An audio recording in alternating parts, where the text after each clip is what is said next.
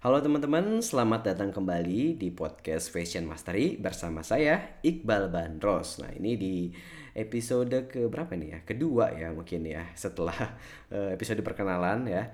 Jadi di episode kedua ini saya akan bahas tentang cuffling ya di bisnis fashion. Kok bisa bahas-bahas cuffling ya?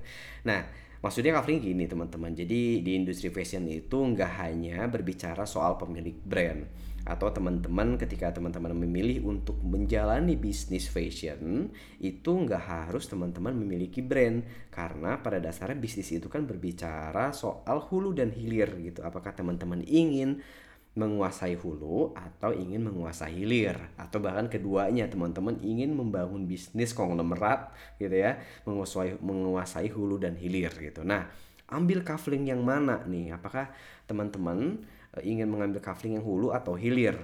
Jadi yang pertama nih teman-teman sebenarnya dalam industri fashion ya teman-teman kalau misalkan uh, kok sekarang jadi brand owner kok nggak berkembang berkembang ya gitu. Uh, saya sulit banget berinovasi, sulit banget mencari desain gitu kan. Nah, itu mungkin emang teman-teman jiwanya bukan di situ. Mungkin teman-teman kaflingnya bukan di situ ya. Ya terlepas dari teman-teman uh, harus mencari partner gitu ya.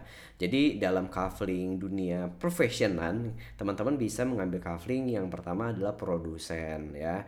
Uh, teman-teman uh, ketika teman-teman enggak memilih untuk menjadi brand owner, teman-teman juga bisa malah menjadi produsen atau simpelnya konveksi lah gitu. Teman-teman bisa membuat konveksi, bisa membantu teman-teman brand owner mengeksekusi uh, apa ya eksekusi idenya gitu ya.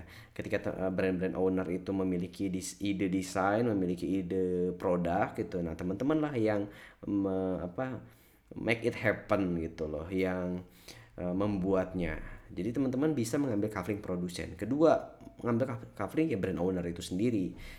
Tapi syaratnya teman-teman memiliki keahlian inovasi gitu kan memiliki keahlian uh, istilahnya berkreasi terus gitu kan uh, desain dan lain-lain. Atau yang ketiga teman-teman juga nggak mau ribet nih. Saya passion emang di apa passion saya itu di fashion gitu ya. Saya tuh bener-bener tertarik dengan fashion tapi saya nggak mau ribet gitu ya. Teman-teman bisa ambil franchise. Teman-teman uh, tinggal uh, punya modal gitu kan terus teman-teman pilih atau cari brand fashion yang udah cukup terkenal, teman-teman tinggal beli license atau beli franchise-nya. Jadi teman-teman tinggal siapkan uh, gedung gitu kan, kemudian juga diisi barangnya dengan brand tersebut. Itu paling gampang ya. Bukan paling gampang sih, semuanya sama-sama susah. Cuman uh, mungkin lebih mudah dibandingkan teman-teman membangun brand sendiri. Kemudian yang keempat bisa jadi trader ya, bisa jadi importir bahkan gitu, importir dari aksesoris, importir dari mungkin bahan baku gitu ya, atau jadi ya trader trader itu uh, misalkan dari si si apa si si brand owner itu untuk ke produsen biasanya agak ribet ya. Misalkan si brand owner si brand owner pengen produksi barang A. Kalau misalkan langsung ke konveksi atau langsung ke produsen biasanya jelimet gitu ngobrol soal bahan baku, berbicara juga soal ya, QC, quality assurance dan lain-lain. Nah, maka dibutuhkanlah trader ya. Trader ini biasanya menjembatani antara brand owner dan produsen.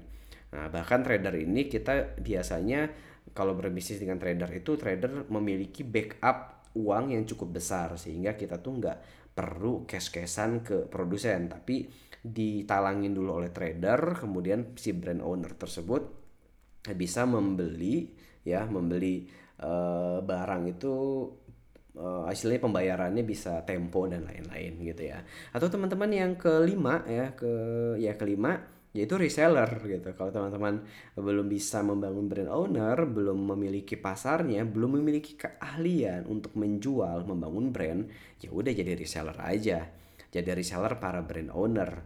Jadi brand owner itu dibantu pemasarannya dengan teman-teman, dengan kalian yang emang memiliki keahlian untuk uh, menjualkan ya gitu atau sedang belajar untuk menjualkan barang.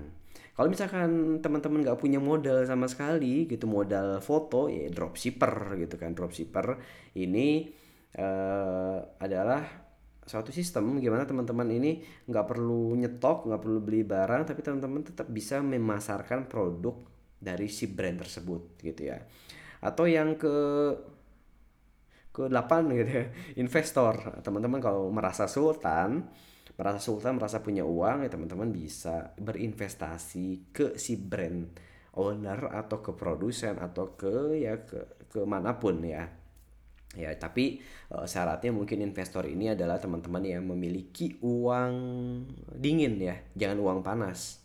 Jadi kalau uang panas tuh teman-teman masih butuh untuk makan sehari-hari gitu duitnya malah diinvestkan. Karena investasi itu nggak liquid ya.